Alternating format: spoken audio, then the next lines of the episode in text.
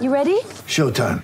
On May third, summer starts with The Fall Guy. What are you doing later? Let's drink a spicy margarita. Make some bad decisions. Yes! Audiences are falling in love with the most entertaining film of the year. Fall Guy. Fall Guy. Fall Guy. That's what the poster said. See Ryan Gosling and Emily Blunt in the movie critics say exists to make you happy. Trying to make it out? Nope. Because I don't either. It's not what I'm into right now. What are you into? Talking. Yeah. The Fall Guy. Only in theaters May third. Rated P G thirteen.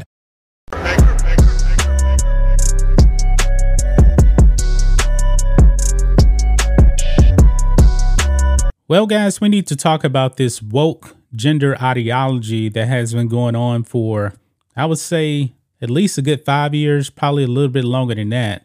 But now it is worse than ever because they're actually involving children now. They're trying to confuse children.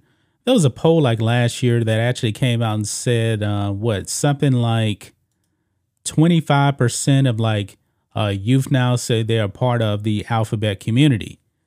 This is concerning right here because this has definitely been pushed on children. Now, when I was actually growing up, everybody knew what a man and what a woman was. It wasn't even a question. But for some reason, people on the left now, they want to question what is a woman, what is a man. And some of these uh, woke politicians like uh, Corey Bush, instead of saying uh, like breastfeeding, they want to say like uh, chest feeders. They don't want to call um, women women is giving birth. They want to call people that uh, they want to call them people who give birth or something like that. I mean, this woke ideology is very, very dangerous. No doubt about it. And we're going to exterminate ourselves if we don't actually win this culture war here. Now, that brings us to the woke Pope. Pope Francis. Now, Pope Francis definitely seems to be kind of woke, but there is even a line that he cannot cross. He has the authority over the uh, Catholic Church. But if he actually came out and really, really started embracing all this progressive woke stuff completely, it would destroy the church. Actually, he'd probably get removed. I don't know the process for that, but this man has definitely been more open to some things. He is definitely not the kind of guy that would stick strictly to the teachings of the church. Actually, guys, he's pretty soft on quite a few things. But it seems like now when it comes to the uh, the gender ideology, I guess he's kind of um, stumped his foot on the ground now and said, oh, no, this is going too far. Well, look here on the uh, Post Millennial here. Pope Francis says gender ideology is one of the most dangerous ideological colonizations. Why is it dangerous? Because it blurs differences and the value of men and women. And I do believe that there has been an agenda, especially from the left, to emasculate men. I mean, they really don't want strong men anymore. They want men to take a back seat to women. The feminist feminist movement has definitely been detrimental to women. I mean, it's so ridiculous, guys, that um we have fallen this far. We need strong leaders out there, especially in this country, because uh, we don't have strong leadership. I mean, Joe Biden has been actively calling for parents to actually chemically castrate their children. This is dangerous stuff. We need to go back and teach that biology is real.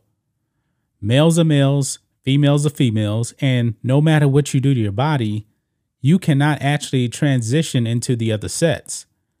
I remember this uh, weird video out there where this this guy, clearly a biological male, and he was actually trying to, uh, I think he was actually identifying as a woman, but he was like, trying to breastfeed a child, and his partner was there also. I'm like, man, you are a male. You have no milk. There are biological differences between men and women. That that video that I saw was disturbing. These people should not be raising kids. But it says here on the Post Millennial, Pope Francis on Friday slammed gender ideology as dangerous, arguing it could lead to the erase of humanity when people stop recognizing the difference differences between men and women. The Catholic leader, who has previously been considered to be a relatively progressive pope due to his public statements on the criminalization of homosexuality being unjust, gave an interview to the Argentinian newspaper La Nacion, in which he said, "Gender ideology today is one of the most dangerous ideological colonizations." He can get ready for the greatest roast of all time, the roast of Tom Brady, a Netflix live event happening May fifth. Hosted by Kevin Hart, the seven-time world champion gets his cleats held to the fire by famous friends and frenemies on an unforgettable night where everything is fair game. Tune in on May fifth at five p.m. Pacific time for the Roast of Tom Brady, live only on Netflix. Continued an interview translated to English by the Catholic News Agency, saying, "Why is it dangerous? Because it blurs differences in the value of men and women. All humanity is the tension of differences. It is to grow through the tension of differences," Pope Francis argued. "The question of gender is diluting the differences and making the world the same. All dull, all alike, and that is contrary to human vocation." According to the head of the uh, Catholic Church, the push for global acceptance of left-wing gender theory is from people who may have good intentions, but, quote, do not distinguish what is what is respect for sexual diversity or diverse sexual preferences from what is already an anthropology of gender. When he says, which which he says is uh, extremely dangerous because it eliminates differences, and that erases humanity, the richness of humanity, both personal, cultural, and social, the diversities and the tensions between differences. On homosexuality, the Pope maintained as recently as January that while any sexual relations outside of marriage are sinful in the Catholic faith, gay activity is, quote, not a crime, according to the U S Conference of Catholic Bishops. Uh, quote, "It is not a crime. Yes, it is a sin. Fine. But first, let's distinguish between sin and a crime," he said, noting that, quote, "it's also a sin to lack charity with one another." Now, when it comes to this whole uh, gender ideology, yeah, he's right about this. But you know what? I believe he's been standing by for quite a while, and he should have said something much earlier. I mean, this this guy doesn't take a, a very, very strong stance. And in this case, he's kind of late to the party. A lot of damage has already been done on this. Guys, I was actually watching um the uh, Jared Fogle um documentary that came out uh, from Discovery. It was very, very disturbing. Now, we talked on um, this channel about the uh, grooming of children. And I've talked about the dangers of that. There is an agenda to go after the children and groom them. Now, in that Jared Fogle documentary, boy, some of the phone calls that he actually had with some people, he was actually talking about grooming the children. And you guys know the crimes that he was convicted of. He's doing his uh, fifteen year sentence in prison right now. And it's kind of, it's interesting because he's considered to be a pedophile, but you know what?